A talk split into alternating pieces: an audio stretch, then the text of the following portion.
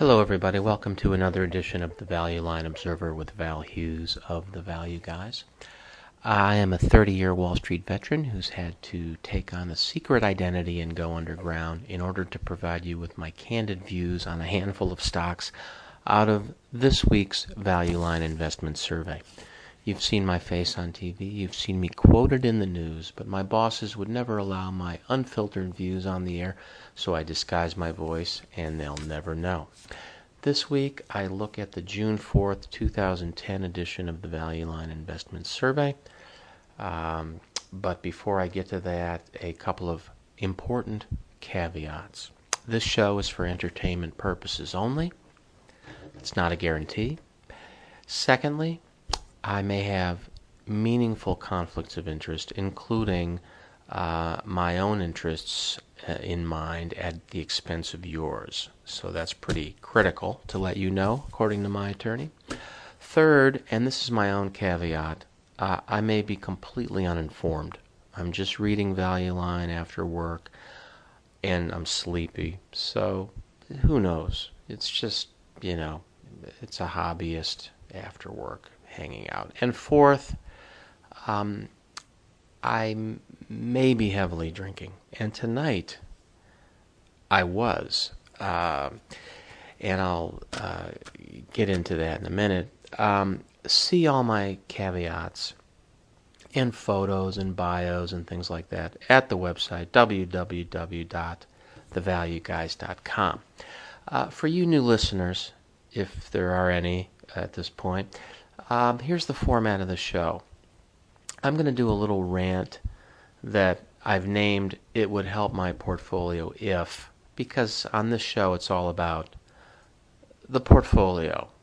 You know, I pick a couple stocks every week in order to have a big portfolio. You know, maybe 50 stocks, 70 stocks. That's kind of what the sweet spot is of what institutional clients want in small cap value land or any space. And so, you know, I pick a couple stocks every week.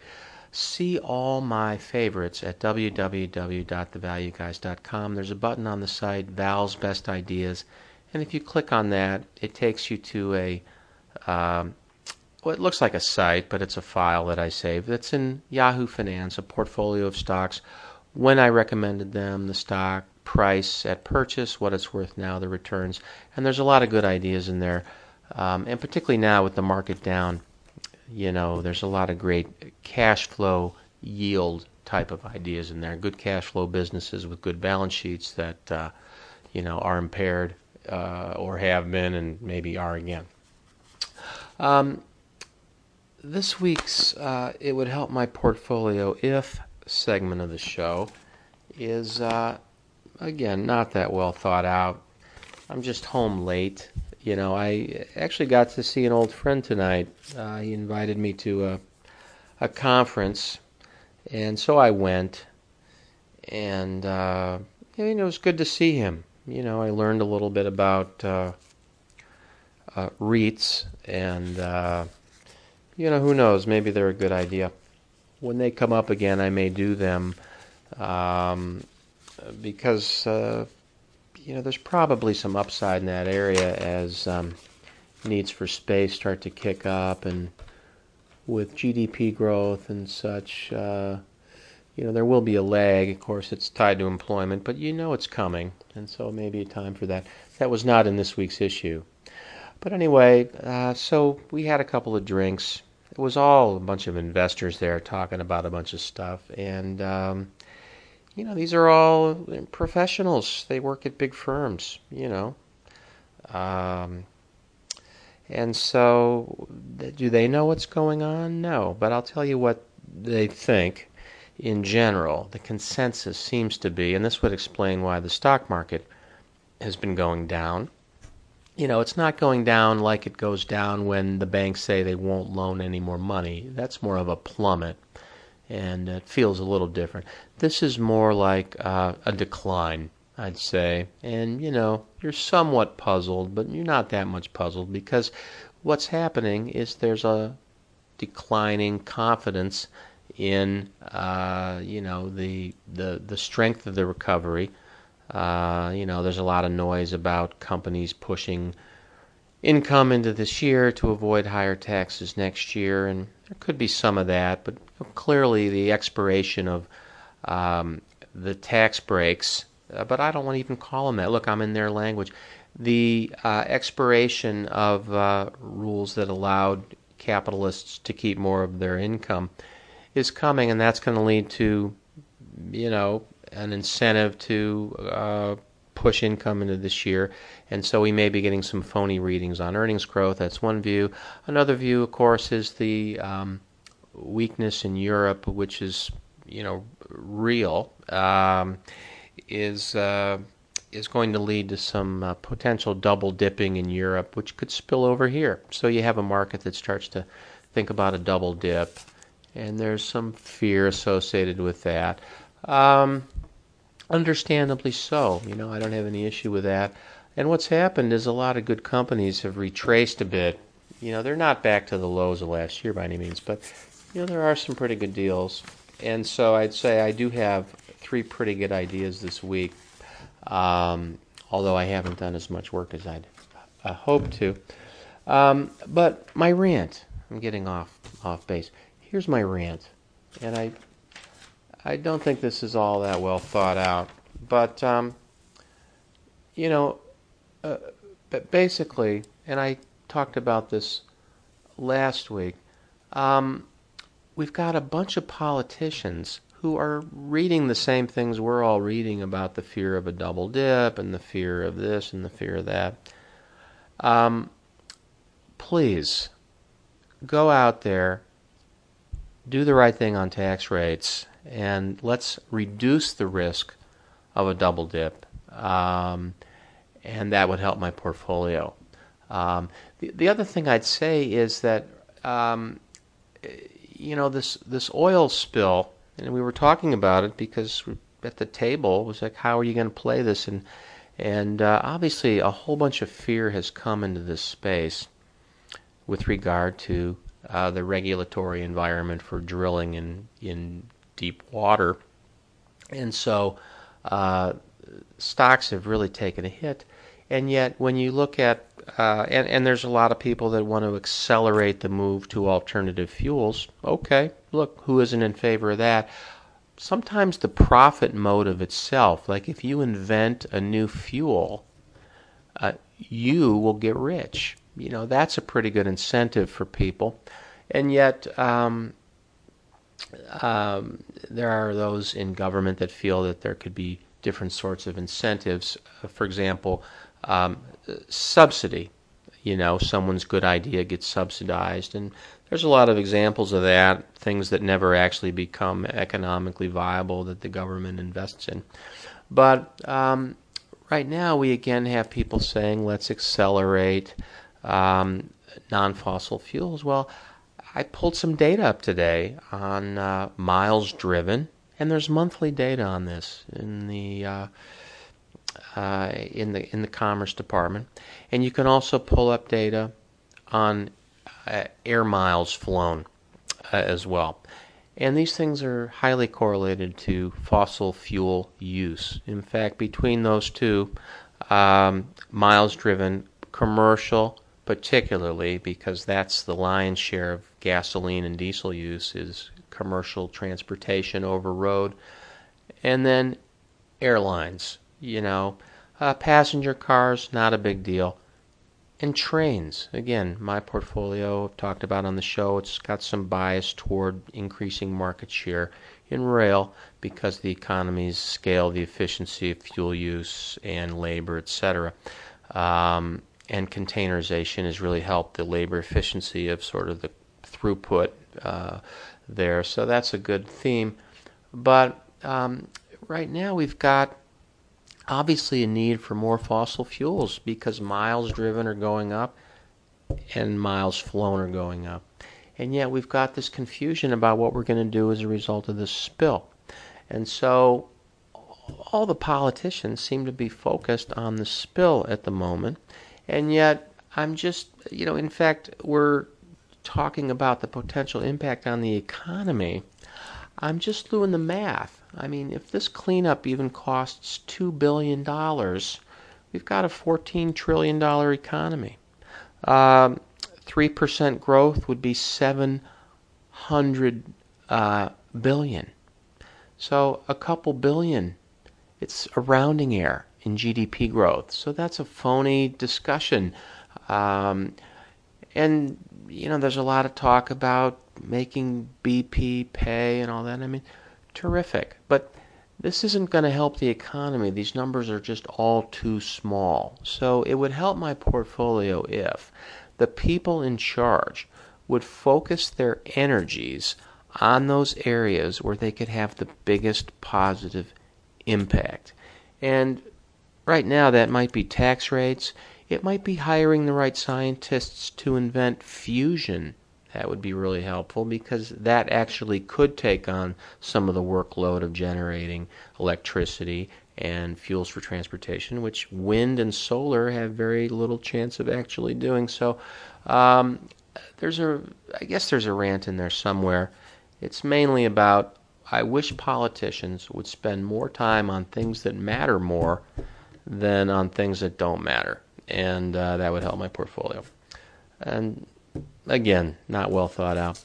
Okay, and I am a little sleepy tonight, and I apologize. I've done a little less work here than I was hoping to, but I've got three, decent ideas. I've done these before. Just as a side note, if you pull in our XML code into Internet Explorer or Excel, you get all our shows laid out in a format where you can look them up by ticker, and so that's sometimes helpful if you want to go and hear a stock we're not talking about right now. It's likely we've talked about it over the last 4 or 5 years. I mean, there's hundreds of stocks.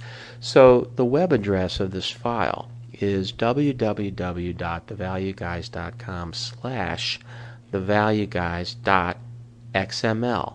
There's also a button for it on our homepage, thevalueguys.com.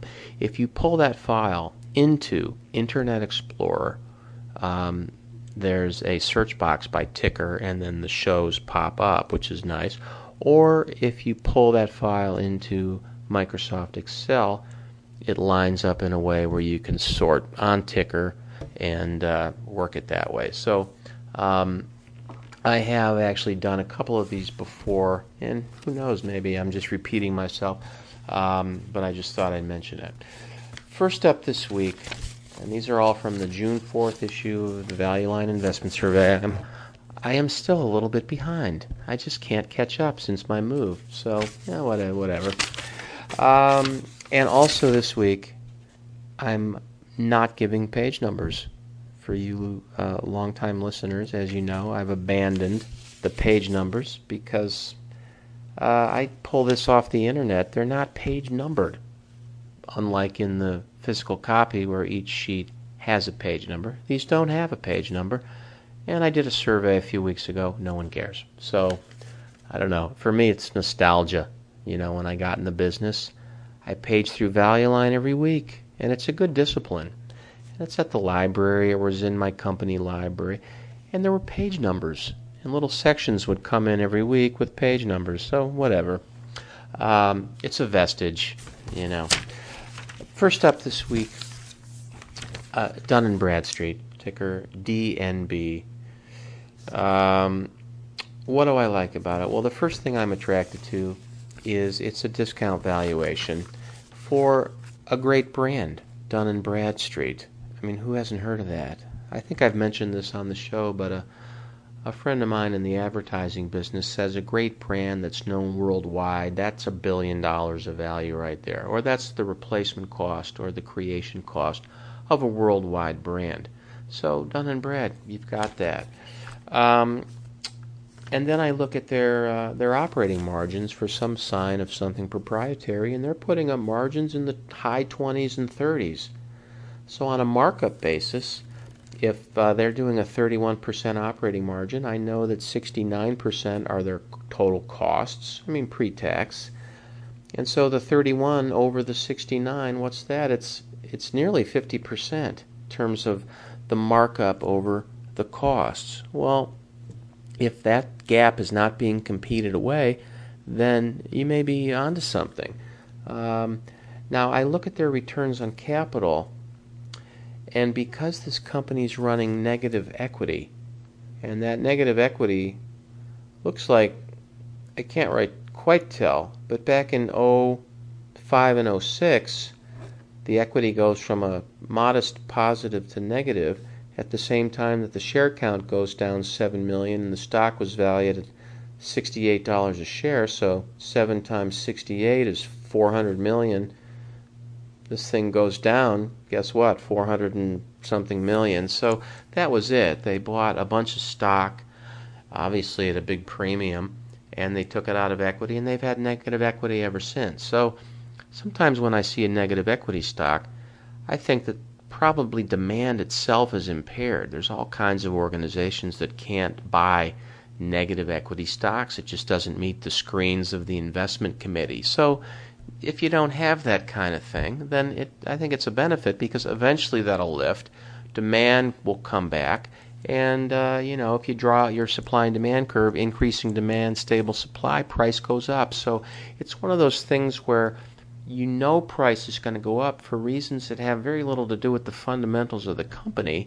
It is the supply and demand of the stock itself, and ultimately that's what creates price, not the numbers on this page. It's just all about supply and demand, and that's probably the biggest leap from academia into the stock market itself is, and we got a window on this last year, what's something worth if no one in the room is willing to buy it? Well, the government says zero in a mark-to-market environment, and that's why all the banks froze up, because their required capital went to zero because no one was willing to step up and buy anything because of fear. And the market value then at that moment, because there's no market, was zero. So anyway, in this case, I think that you will have rising natural demand as a result of the equity turning positive. It's still minus 300 million for this year, but at the current rate of earnings, they might just be a year or two away from turning positive equity, which would be a little wind at your back. The stock has typically traded at higher multiples on a PE basis than it trades right now. It's 12.8 times earnings, and like a lot of firms that sell what appear to be discretionary products, I'm sure a lot of D&B's business is related to intelligence on potential acquisition candidates or candidates that might buy you. So a lot of just corporate intelligence, corporate research on one another. Their business is, it's pretty vague. Business information and related decision support services is what Value Line says. I'm sure that's just coming right out of their 10K. They're in 28 countries. They've got a brand that, to me, says we do quality business valuation type work, and so it's kind of a service business in terms of intellectual service with a high markup. And I was going to mention their return on capital, but right now with their equity negative, so at the end of 2009 it was negative 700 million, but their long-term debt is about $1 billion. So if you do the math, you get capital of about 200 million, and Value Line puts NM for the return on capital, but I can calculate it. 200 million in capital and operating income of 30% times $1.6 billion, so 500 million. I'm just going to rough it. 500 million on 200 million in capital. So that's a 250% return on capital, and I'm looking for 15 to 20%. So that's pretty good. You might say, well, where'd that other capital go? That doesn't seem right. How can that be? And you're right. You're right about that. It's not realistic. Well, what happened is a bunch of people that put money in, so let's say you think their normal return on capital might be 20%. Why is this adding up to 250%? Well, it's because 80% of the capital lost all their money. And, you know, that's how it goes. And so they're just gone. They lost it in a bad trade 8 years ago or 7 years ago. So it's one of those things where you just get in sort of cheap on a capital basis. Obviously, with negative equity and $700 million in debt, or I'm sorry, $1 billion in debt, they look highly levered. Because, of course, you're doing a calculation on the basis of book equity, which is negative, so you get a crazy number, and then analysts don't even want to deal with that. It's like, oh, I can't calculate that. Well, so what you might do is you might look at the market cap, $3.7 billion. That's what the market thinks the value of the equity is. Why isn't that a good estimate? I know the negative estimate isn't right that the accountants are making, because there's a running business, and so there's positive equity. So I'm happy to take the cue from the market. I've got $3.7 billion in equity. The debt is $1 billion. So all of a sudden I've got a capital structure that's 25% or 20% debt to market equity, and that's fine for me. That's what probably matters more than book equity. And so that's a pretty good return on capital. So I've got a high margin, a high return on capital, and a discount PE. So again, this isn't, to quote somebody, rocket surgery, but you know, that's that seems like a good deal. Certainly on a relative basis, in a world where you know the average is the median or near the median. If you know you're buying an above-average return on capital for a below-average valuation, and you're advantaging yourself relative to, I can do the math on that, I guess, roughly, but 80% of other companies won't be in that zone. Not that the stock still can't go down. It obviously can't. But in this case, you've got a little wind at your back with, you know, some trends in outsourcing, you know, to smaller teams, and outsourcing for intellectual input, M&A input, valuation input. It's typical now to go outside your company rather than have that type of stuff in-house. And so they should benefit from that, and then they've got brand. So they also have economies of scale just in making impressions on potential future customers, and so they should naturally be gaining share relative to smaller competitors. These guys are putting up $1.8 billion in revenue, and that's you know, I can't name a lot of other companies in this space, and so I like that.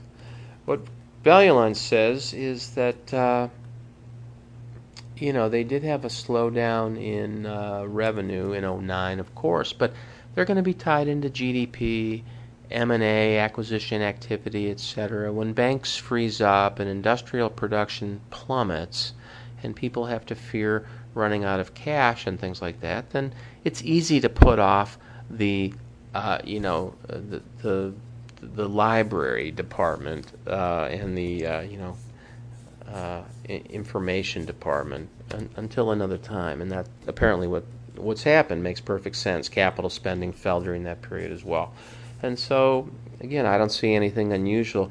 It doesn't seem like you could make the case very strongly that they've lost any market share. They just sort of seem to go along with GDP, maybe a little higher than that. Their valuation, on an enterprise value to EBITDA basis, so enterprise value being the market value of the equity plus the debt less the cash, it represents what we might have to pay in cash to own the rights to all the cash flow. So that would be about $4.4 billion, and the cash flow here is going to run about, you know, I'm doing 32% on $1.8 billion for next year, so I've called that roughly $600 million on 2011 earnings. So that's 7.5 times, roughly. So the inverse of that, 13%, would represent our cash flow yield on that net capital that we had to invest to own the business. So 13%, that's pretty good relative to what you get at the bank. And then Value Line thinks they're going to grow 9%. So my total return might be a cash yield return plus the 9% growth in the value of the company every year, which nicely, you know, would not be taxed. It would be an unrealized gain, hopefully rolling into a better future where capital gains taxes, since you've already paid tax on that money that you've invested, you know, will be lower than they're apt to be next year. So anyway, Dun & Brad, DNB, total return looks like it's in low 20s. I like that. Next up, Moody's Corp, ticker MCO. And again, no page number. This is the part of the show where I might give the page number, but I'm not giving it this week. Moody's, you've heard of it, and the reason you have is because you know, Congress has done inquiries into their hapless skills at rating bonds because of the AAA bonds that collapsed. And, you know, Standard & Poor's was right in there. I don't mean to pick on them. But the point is, their reputation has been sullied, needless to say. And, you know, there was some fear that fewer bonds would get rated than, you know, used to, although I think that hasn't really been borne out. And their revenues, again, after people thought they would plummet, have actually begun to recover and may soon be at the levels that they were at the peak in 2007. In fact, the estimate, their second best year on record, $2.1 billion. Their margin, yeah, it's down. It's down, admittedly. It's down from 55% back in 2006 to 44% now. That's an operating margin. So, you know, that's pain. They lost a quarter of their margin, or 20% of their margin, but they're doing a 44% operating margin. Again, that says proprietary. And I think what's at the core of this is every bond, even after all these mishaps, every bond feels it needs to be rated, and it's simply a matter of, if you don't have a rating, you're going to be less attractive than all the bonds that do have a rating. Because even if you have your own analysts, and I guess the argument is certainly do your own work, that's been, you know, made more obvious than ever before, but yeah, do your own work. So let's say we're going to do our own work, okay, but then would you rather buy the bond where someone else has also done work, or where no one else has done work? And so at this point, even if the rating agencies do a bad job, and even if you know they're going to do a bad job, that's why you're doing your work. But you're still going to want a second opinion. That seems to be what's happening anyway. You know, I who knows if that's going to continue. But the other thing that's happening is there's some effort afoot in Congress to hold these guys accountable and then super-regulate them by making them, in effect, pieces of the regulatory apparatus of the government. So whether they'd be, who knows, part of the SEC or the Treasury Department or whatever. But that may have people spooked. Obviously it should. But then I'd say, well, wait a minute. If they're part of the government, then the government's going to make it required that they're better analysts. So you'll get laws that require them to be better, but then you'll require people to use them.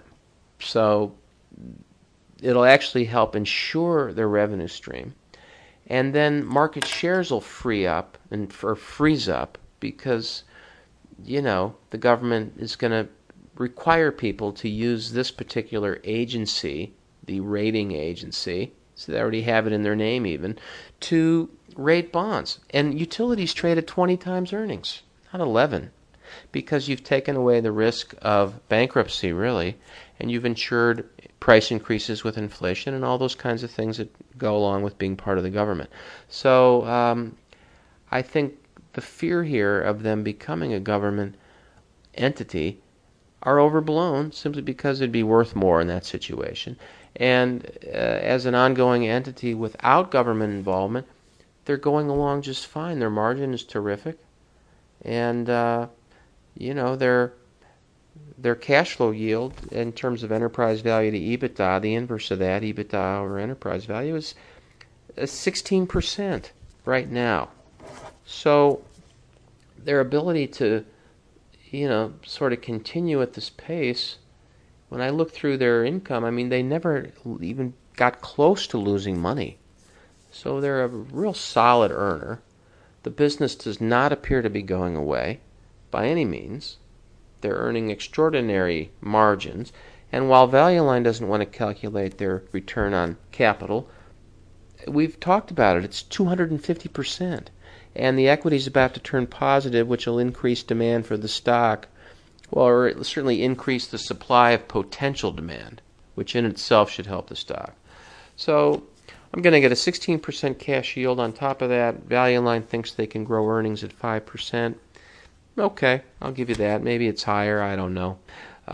But even at 5%, that gives us a 21% total return. Moody's Corp, ticker MCO. And then finally, a stock I have talked about in the past, SAIC Inc., which stands for Science Applications International Corporation. It's a scientific, engineering, and technology applications company. And what they do is they provide a bunch of scientific, engineering, and systems integration and technical services to various branches of the U.S. military. I'm just reading Value Line. Agencies of the U.S. Department of Defense, the intelligence community, the U.S. Department of Homeland Security, and other government, civil agencies, state and local government agencies, foreign governments, and customers in selected commercial markets. So, you know, they're basically going to be tied into government spending, and government spending grows at least at GDP. I will say for 80 years it's been growing faster than that, but that can't continue, so that may flatten out, but it's pretty solid.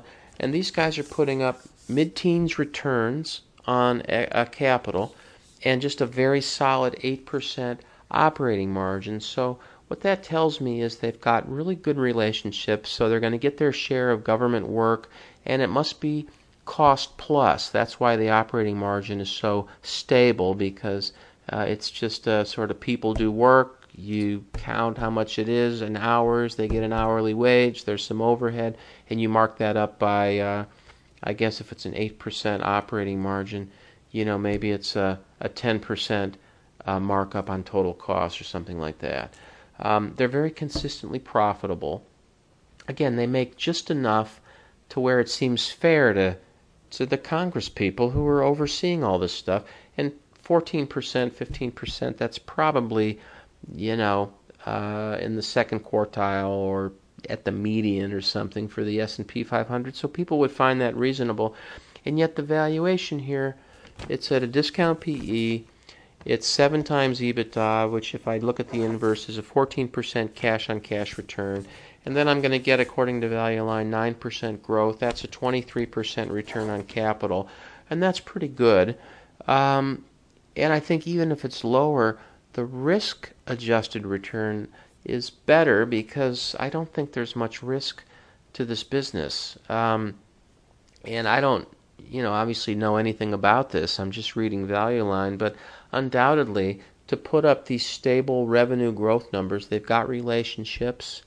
They're obviously getting better. They're introducing more people to their relationships. They're trying to create a culture where SAIC is a go-to company for a whole host of things. And, you know, it looks like they've been pretty successful at doing that. And so, you know, obviously do some homework here. It'd be important to find out who those individuals are. But undoubtedly, they're generals and admirals and things like that from the past who are now over here and have all these relationships at the Department of Defense and the CIA and all that, and are a trusted advisor and provider of systems, software to those entities. So those kinds of businesses tend to be pretty stable, and at this price I think it's a pretty good deal, particularly during, you know, an uncertain economic environment. This is going to be a much more stable situation at SAIC. What can I tell you here? Let's see. They're making a couple little sort of tuck-in acquisitions, I'm sure, to leverage their relationships. Their efforts to expand the operating margins are being thwarted, according to Value Line. But I don't need the margin to go up. It looks perfectly fine right here.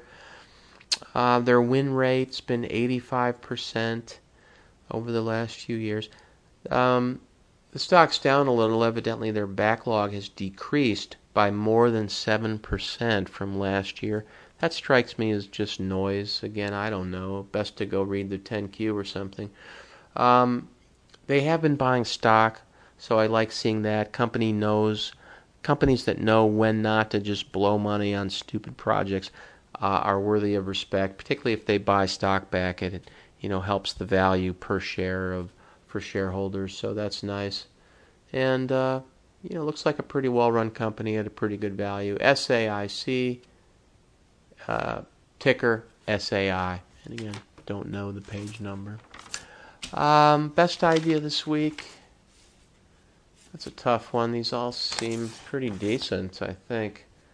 But I'm going to have to go with Dun & Bradstreet, ticker DNB. And again, this has been Value Line Observer with Val Hughes of the Value Guys.